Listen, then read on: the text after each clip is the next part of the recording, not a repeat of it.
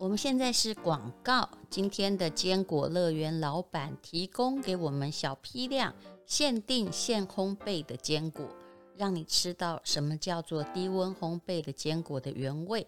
因为低温烘焙其实是很费力气的，所以大部分说低温，其实也没有低温。但是今天张轩琪保证是最低温的，它完全没有任何的添加。从选坚果开始就非常非常的用心，他选的是世界各地的有机坚果，然后它低温烘焙比较不会上火，而且没有任何的伤害它营养价值的多余的东西啊。那你定了才开始烘焙，非常的新鲜，因为曝光在空气中的坚果一定会慢慢的氧化或者有霉菌，那吃进去以为健康，其实放太久的都会增加。肝脏的负担，何况是有很多的东西，还加了一些盐啊、糖啊，还有防腐剂。那我们保证是不添加的。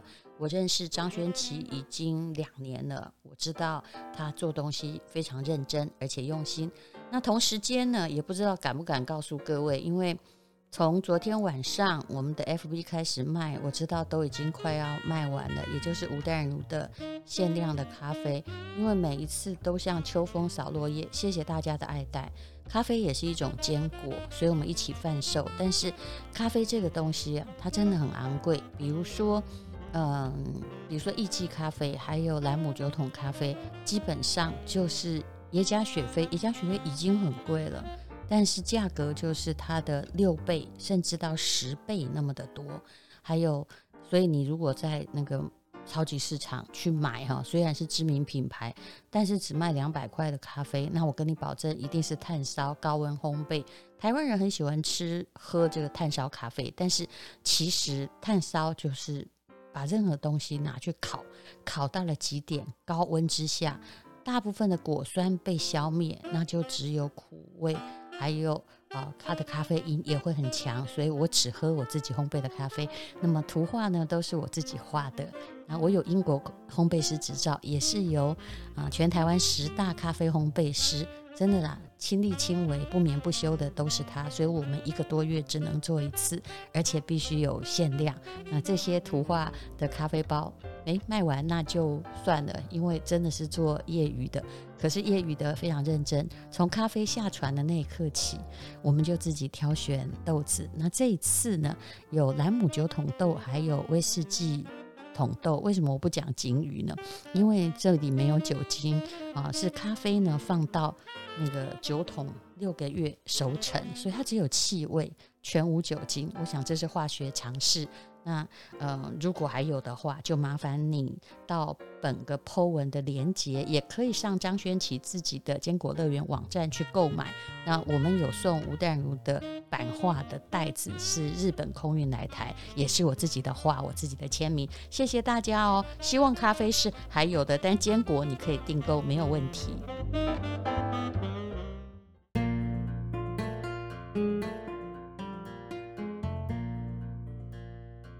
欢迎收听人生使用商学院。我们今天进行的是创业人的专访啊。那我们今天的这一位呢，各位相信。你专门做坚果哈，你当然也可以做成菜市场的小店，那你也可以做成一个大的工厂。他是不小心本来想做小店，却做成了一个工厂，而好在营业额每年有多十五趴，做坚果一年也有几千万的生意。他就是坚果乐园的创办人张轩琪，轩琪你好，丹如姐好，各位听众大家好。诶，你算是哈这个英雄不怕出身低，对不对？哎，是 农村小孩，然后就是，其实他的奋斗过程就是可以给很多家里孩子很多每一毛钱都要靠自己的人一个参考。对，我们从小哈就就有这样的体认，因为我们家我们家有六个小孩，嗯，实际上是有八个，两个妹妹送给人家，啊，还好。因为其实我，哎，你是归你处，我好像这是我爸爸时代的故事，才会有人送养。我六十年次，六十年次还有送养这件事。有啊，我妹、啊、我妹妹六十二年次，她本来也是被送养的，嗯，然后后来是因为用 call dog，啊，我妈妈唔甘又把她抱回来。你知道吗？因为我是五年级，我一直觉得到我这时代已经没这故事。你讲的故事大概就是三零年代的故事。丹玲姐，丹如姐，你相信吗？我在我国中的时候，温到过去大头盖厝。哦，就是那个我知道地震的时候哈，一一帮下来，虽然只有一两楼，但是帮下来真的上面是盖那个茅草屋的，对，茅草的。啊、你等一下，你家是在哪儿？桃园龟山啊。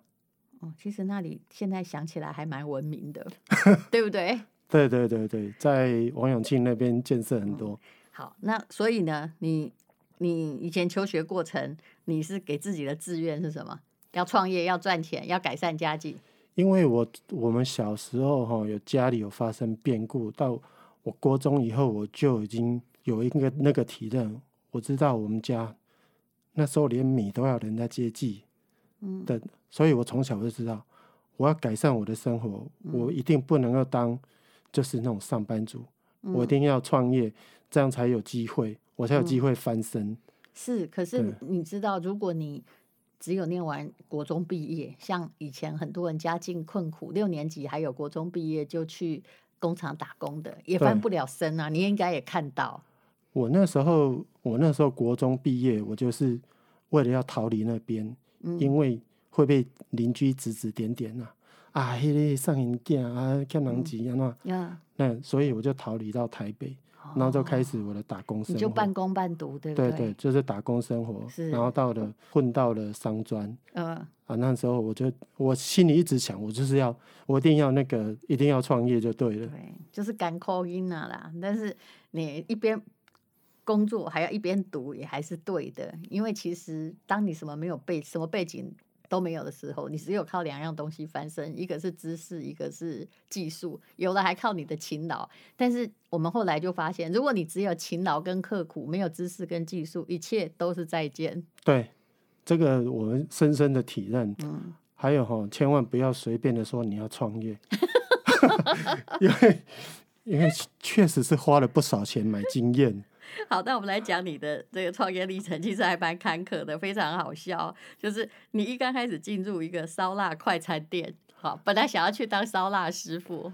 对，我那时候是我的，我要退伍前，我就想说，哇，已经快退伍，那我要怎么？我要想要去做，就是要开一间烧腊快餐店，因为我对烹饪有兴趣嘛。是。然后去那边三个月，嗯，我就觉得哇，这个工作不适合我，嗯，因为我有扁平足，嗯，我又站不久，我每天我每天早早上九点多回到晚 回到家里九点多，哇，那两只脚已经那个快已经不是我的，哎，所以你其实蛮惨的，你是连以前连体育都不好的那种人呢，因为扁平足能怎样？对，可是我偏偏我又运气不好，我还去当兵了。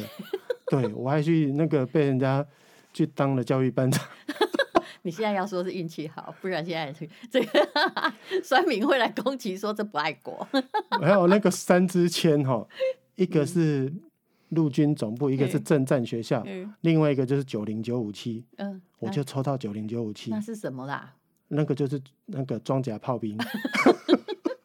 好吧，你运气好，好不好？然后后来就去事务机器的业务，对不对？可是当业务的你，你也不行。其实当业务我是行的。嗯、那时候我在想说，我要如果要把我这个当成一个事业啊，嗯，我会卖机器没有用。哦，其实业务好的那种人，对，嗯，可是我去他们那边十个月，我卖了一百多台。啊，对，问题可是我会发现说，哎、欸，这个东西哈。你叫我把它拆哈，我会拆。可是你叫我把它煮回去，我不会煮。所以你是技术不行，不是业务不行。对对，但是这个东西他们就是做那个 service 的。对。而且他是赚那个耗材，他不是算那台机器啊。后十个月我就觉得不行。其实就像那个，比如说什么影印机啦，哈，或者是家里用墨水夹，要卖机器容易，因为机器比较便宜，但是它是两段式的定价，贵的都在耗材上面，对对，变动成本高嘛。对对对、嗯。所以不要做下去也是对的，不能只卖机器，后来全部都是维修跟服务。然后接下来呢，好，好，我们这个就就做不锈钢制品的买卖，又尝到了一个问题，叫做五个股东的问题。你那时候开始创业了吗？没有，我是观察，因为我我去那间公司，嗯、他们公司有五个股东，啊、五个公司五个股东的股份都一样大，嗯，然后五个股东五个意见，就是一台马车五个、嗯、五个人在拉，然后那个不叫四分五裂，那个就是整个你他没有办法去聚焦。然后你是里面的员工，对，我就是里面的业务。你看你的资历很糟哎、欸，因为哈两年你换了三个工作。对啊，那时候我就想说啊，我这样子这样退伍哈，嗯、那一直换工作会让让人家觉得啊，你这人没定性。对对对啊，不是要翻身吗？翻身就要先取得第一步的就受肯定嘛。哦，对，但是我我后来就是刚好我一个客户他们在做 OA 家具的，嗯，然后我就在那边，我一待就待了十年。哦，对，但是我觉得我后来发现，就是说我想要有比较好的收入，业务它就是看你的成绩，你的薪水，嗯，对，那你的业绩越好，你的领的奖金就会越多。所以你基本上是一个，就是你的底是做业绩的啦。可是你同样办公家具，我也知道那个叫君要臣死，臣不得不死，就是当时的已经都转移到大陆或越南，因为。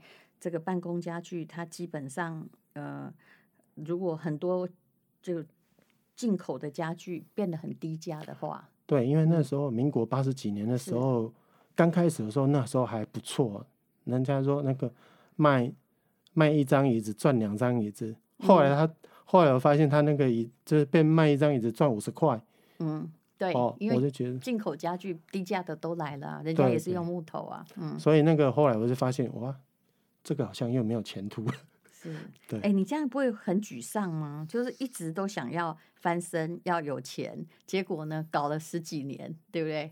可能快三十岁了，就发现说，哎呀，我又被我的家具业又被平台转移掉了，也待不久。嗯，其实我的个性就是那种，所以我有有有很多客人跟我讲说，哈，你这是打不死的蟑螂。嗯，因为我觉得我就是不会放弃的人。嗯，嘿。然后在我眼里，就是失败了，就眼泪擦一擦，再继续往前冲。我因为我知道，我如果没有往前冲，我没有办法改善我我自己的家庭，我自己的现有的困境。而且你后来是除了原生家庭，你自己也有家庭哎，对，也有孩子哎，而且所有的责任都在你身上。对不对？对啊，嗯，可是好，后来这个悲剧一直到我现在算算，已经过了三十岁了嘛，对不对？三十多了啦，哈。对对。然后你才开始真的第一次创业。其实我相信很多人想创业，但是卡在输不起，就是也没本金，哈。对。啊，赔了也不知道该怎么办，所以大家都很犹豫啦。对。但是你第一次。通常人的第一次创业创业都会选那个本金比较少的行业或比较容易的，对，比如说你也会煮菜啦，哈啊，你也会做业务，所以你就去开早餐店，对，这个也几一两年半就就去收摊了，就发生了什么事？那个那个早餐店哦，其实它是它是它本来那边前面是有一个工地一直在做，嗯，那后来哇，两年多之后那个工地没了，然后就。我是想说，因为我都是你的早餐是卖给工地的工人的工人，还有我们那边上上去会有那个工业区啊，是一个小的工业区。嗯、对，那我是早上五点五点就起床，然后就是，然后我请一个欧巴桑，还有我妈妈会帮我，嗯、然后我就是做到快九点，然后我又去跑业务了。对，我感觉你这是吼店开了唔对所在啦。啊，因为那时候是。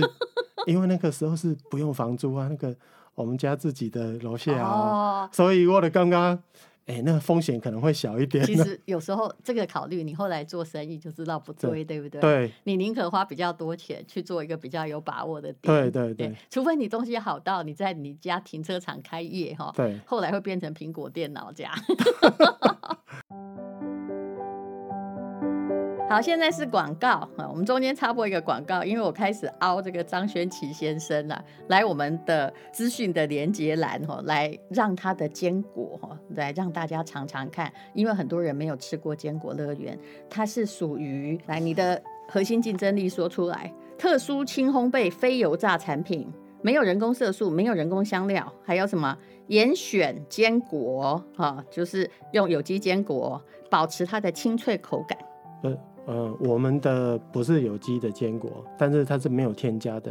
其实最重要的核心竞争力就是市售的百分之九十都告诉你它是低温烘焙的，是，但是实际上不是。嗯，如何辨别呢？怎么样辨别？你的身体会告诉你啊，吃完会不会口干舌燥？哦，就是吃了不会口干舌燥的，哦、才是低温烘焙的。其实这个我是可以体会的，因为咖啡也是一种坚果。我们自己公司有做咖啡嘛，只有我确定我的是低温烘焙，跟你的良心是一样的。因为高温你才可以放得更久。以坚果而言，因为你已经把它烤坏了嘛。你知道，可是呢，只有低温你才能够吃到坚果的某一种原味跟层次感。对，自然的甘甜是。对，好，那它一组哈非常大包，这到底几公克啊？嗯，诶、欸，原味综合坚果哈，一包净重是四百公克。嗯，这样四百啊？对，四百公克，两个四百公克才卖八百多块，好，是吗？哎、欸，这个你不要讲错哦。这里有一包是原味综合坚果是净重四百公克，然后一个。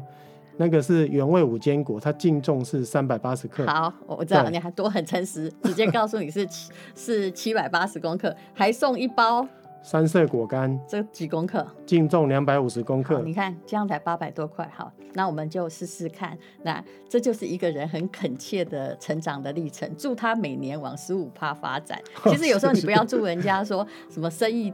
这个兴隆啊，大发利市啊，其实有时候那个对于一个小本经营的人，突然的爆量也很不利。对对对，对，你应该很明白。对对对对，对。好，那么非常谢谢张轩琪哦，请大家看一下连结。好，谢谢丹如姐，谢谢各位听众。好，其实刚刚讲的，请坚果乐园创办人张轩琪讲了这么久，就是这是一个人哈。如果你什么本钱都没有哈，那你的尝试创业还有当上班族的经历大概都是这样。可是好歹也有踏出去，虽然早餐店是收起来，看起来应该也没赚没赔啦，赚个薪水有没有？差不多啊。这其实你一定有赔，只是因为那个店是你家里的妈妈的，所以。很多钱没算，对，其实那时候说真的不太会算，对，不太会算那种成本，对。嗯、好，那么我们来谈一谈哈，那第二次创业就是一直到现在，但是也经过转变，你开始做有机，其实也跟你太太是护理师，有专业知识有关系。对对，我们你太太很漂亮哎，哦，谢谢。人生很大的成就都是抓到好宝，是，谢谢谢谢。我那后来我们就。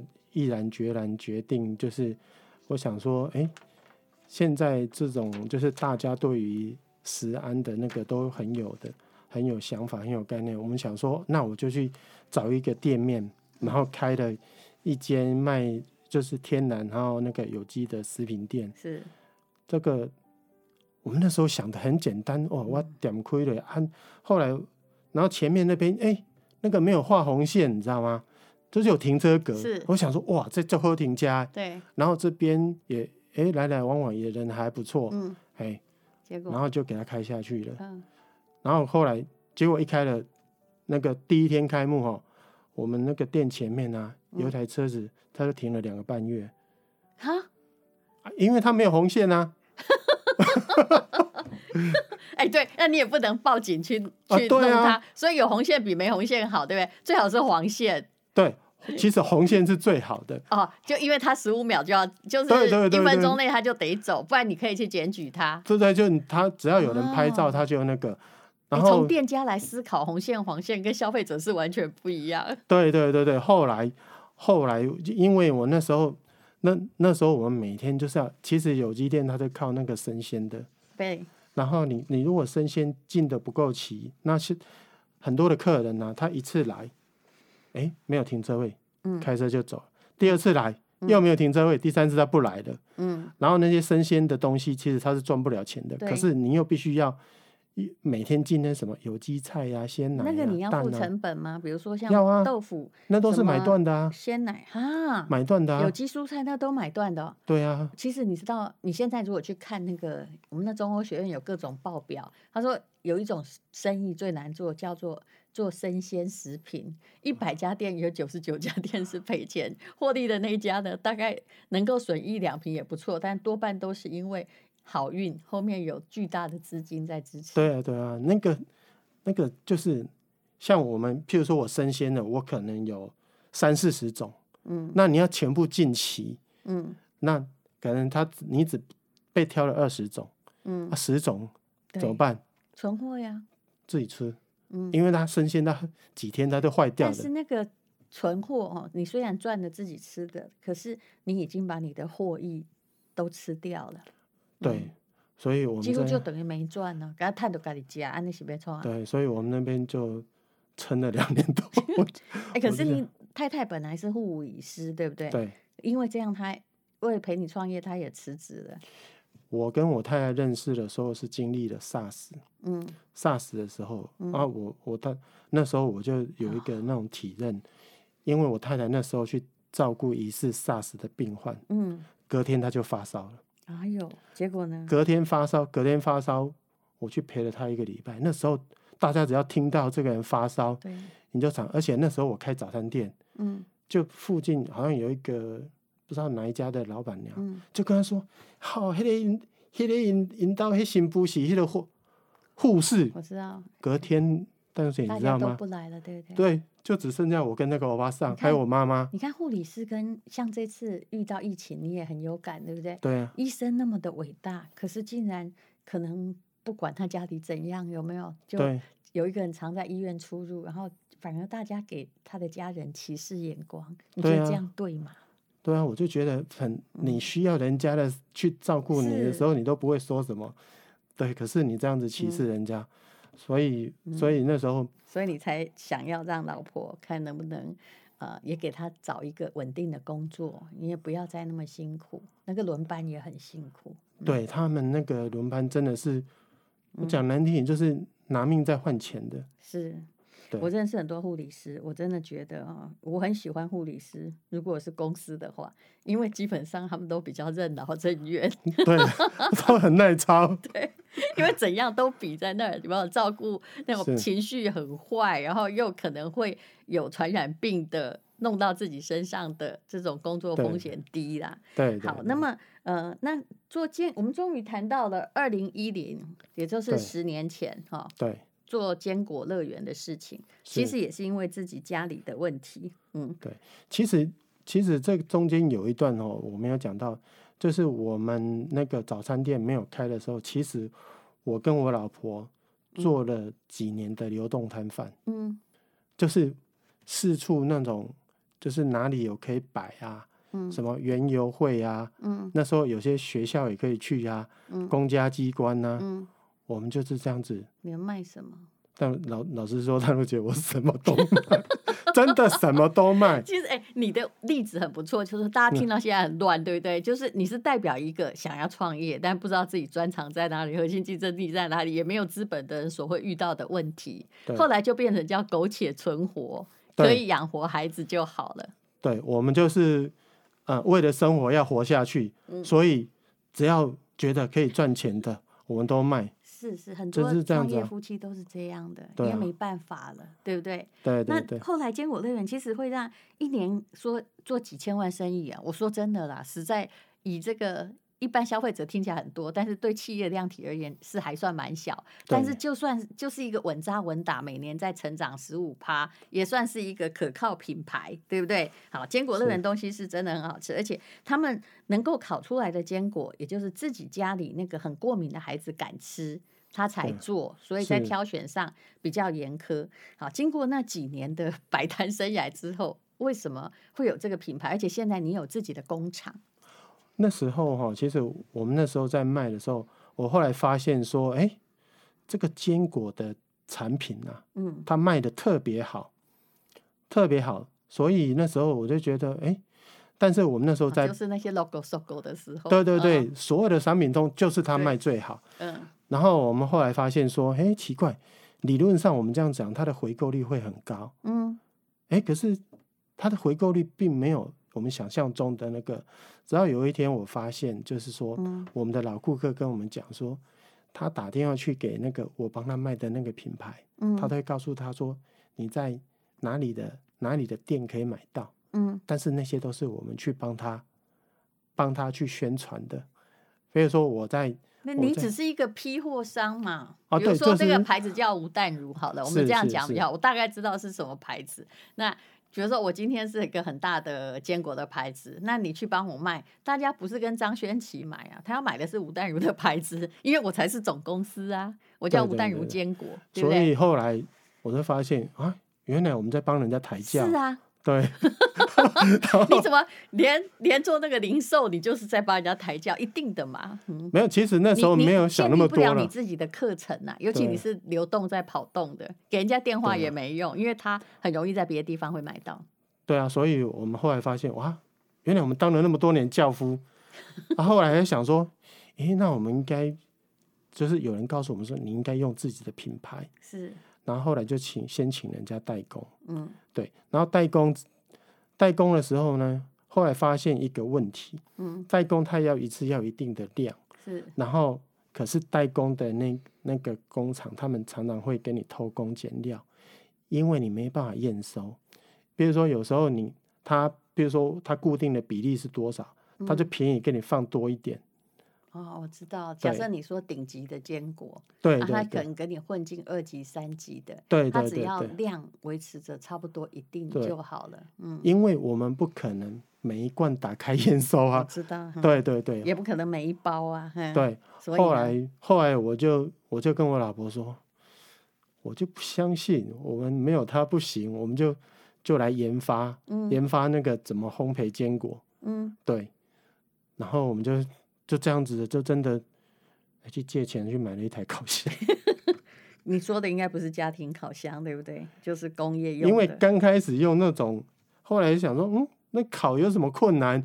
就用用一般的家庭烤箱，对不对？嗯。那烤很好吃啊。嗯。可是如果你要大量生产的话，你不能用那种。对然后我用了那个，我买的那个。所有的烤的数据都要非常确定。对。嗯、所以我那时候我就买了一台。有八盘的烤箱，嗯，那一盘哦，大概就四公斤，嗯，八盘就三十二公斤，总共烧坏了多少？应该有上上千公斤呢。你总不能跟他说没关系，我们自己吃。我我那时候真的是这样子哦，然后送给亲朋好友，嗯、人家还没跟你谢谢，人他心还心里还犯嘀咕说：“啊，你得喝喝逃了，你没走，啊，你不当不塞。”后来不敢送了，就。然后拿就假装拿出去卖，结果卖了，卖了还被人家打枪。嗯哼，为什么？啊，就不好吃，技术不到位啊。好，后来到底是来，我们就直接讲。其实中间有很惨的啦，也就是那时候你太太还怀着老二，对不对？对。好，然后呃，就是花了一天哈，如果要出去卖还怎样，就是几都只能请自己人帮忙。然后花了几千块，就营业额可能才是五百块。嗯，就我们我记得那我记得那一天呢，我我太太已经好像七八个月了，嗯、然后她就跟我去一间科技公司啊，这是新的。嗯，那时候我就找我外甥女去。嗯，哦，然后我要付给我外甥女五百块。是，然后那一天我记得那个那边他那间公司他们要收那种那个摆摊的费用，不知道是八百还是多少。嗯、然后我们那一天。好像卖了三百块还多少 然后我，猜五百还猜蛮多的，不知道是三百还是五百，我已经忘记了。是但是那那一天出来的时候，那一天是寒流，外面又飘着那种蒙蒙的那种细雨，这样子。嗯，哦，我们俩，我们 我跟我太太真的是对对对着看着天，然后我们两个这样对眼看，嗯、真是我们想说，我心里在想说，哇。我们何时才能够出头天？可是你太太都没有怪过你嘛？她本来在医院也有稳定的工作，人家护理师很好的话，人家可以嫁给医生呢。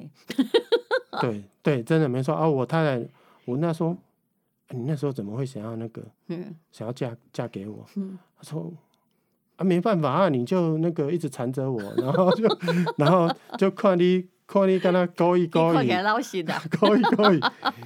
其实那时候我岳父是反对的，嗯，因为那时候我其实没有很固定的工作，对啊，我工作不稳定，然后我又是当业务，是。那当就是父母他当然会想说女儿要嫁给一个稳定的那个，好，对，我们中间就可以省略。无论现物如何，已经比较成功了。而且你自己想想看，人生最重要的是复利的作用。如果一年可以成长十五趴哦，那又做了十年的话，其实公司规模已经比以前扩大了非常多。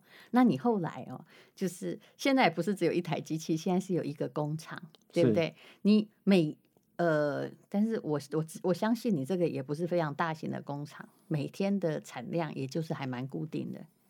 哎，对，我每天就是，但是我一直在改变我的制程，嗯，就是我们本来是用手用用手去卡的，对哦，我现在已经变半自动的，对，然后我在在料想到我生意更好的时候，我可能会需要再把它的制程再改变。嗯，你已经脱离的那种就是用人力的烘焙店哈的方式了，是。那么，而且我说真的哈，坚果乐园是，呃，当时我。吃到的时候，我就觉得说，哎，你什么都没有吗？就是没有人工的色素，对不对？也不是油炸的哦，哈，那也没有人工的香料，也没有加盐。那我有时候跟他说，你要不要加点糖？他也没有。但是他可以把原味烘焙的这么好吃，你的关键点在哪里？是你们独特的低温烘焙技术吗？可是这个会比较慢，嗯，这是就是用时间换换取的好味道。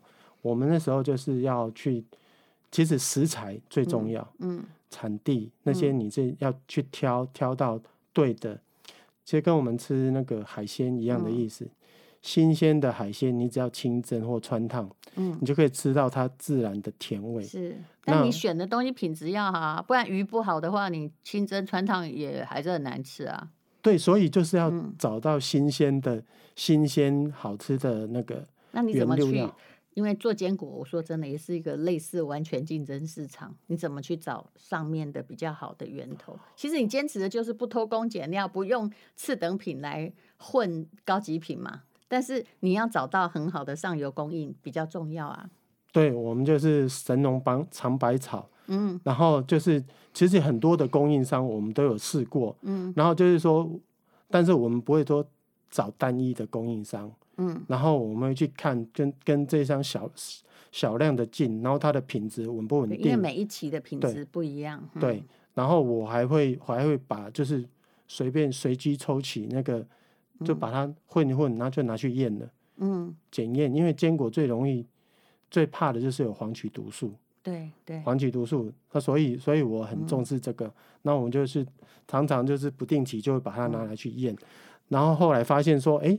哪一个国家哪一个国家的产品，哪一个国家的原料比较好？嗯、那我们就固定那个。可以举例吗？比如说像那个，像腰果啊，嗯、我就是用我就是用缅甸的、啊，我不是用越南的。啊，今嘛的战乱没呢？缅甸的其实他们那个民生物品是 OK 的，而且我其实我也是随便问，因为我 知道现在其实感觉上国际新闻报的血流成河，对，但是我的朋友还在那里安居乐业。工厂有的也没受影响，对啊，对啊，对啊，对啊，对啊，这是我们一起从商业观察，我必须告诉你实话。是是是，嗯、因为缅甸哈，它是一个比较贫穷的国家，嗯，讲难听，他们连那个农药都买不起，他怎么可能会去那个？那不用越南的原因，嗯、就是可能大家知道会有。其实就是说，我们去，我跟因为我在缅甸也有生意，我那跟他们很熟。我们有时候无聊去缅甸去超级市场，就去买腰果，有没有？或买核果？其实不是，其实台湾厂商，比如说张像张轩起，他你根本不用去那边买。而且我们这里，因为我们的烘焙的机器比较好，技术也比较高超，其实我们烘起来比他们原地好吃。对对对对，嗯，因为那个。那个其实就是你要花的时间，嗯，时间跟那个火候的掌控，嗯，你只要你只要有用心，当然那个东西就会就会呈现出来的美味给你。是，对。那今天时间有限了，当然我知道张轩姐她除了她的个性，在创业上，她就代表了一个没有资本的普通人，各种创业的挣扎，然后终于有到有自己的工厂，创立了自己的品牌。但中间其实是靠的是很多品质的坚持。那她就是现在坚果乐园的老板啊，用一种哈，就是幅度不高了，但是每年百分之十五的复利，其实。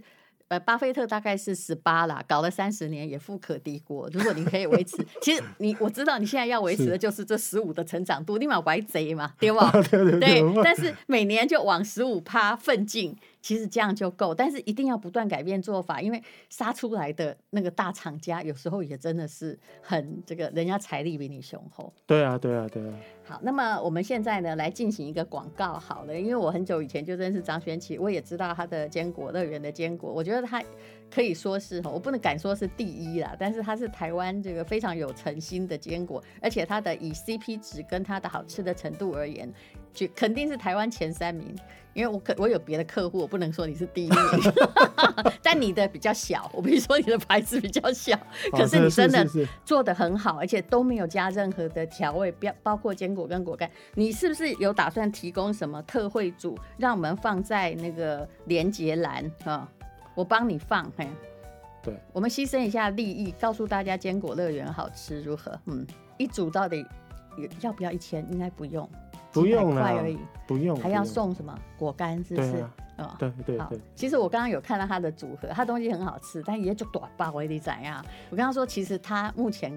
我一看就是这是在公司团购会买，希望很大包那个。可是他对于这个零售市场哦，因为包装很平实啦，朴实无华，但里面是好吃，那就请大家试试看，用那个优惠价。我老实告诉大家，他就赚你这十五趴，好不好？请大家试试坚果乐园，谢谢。好，谢谢丹如姐。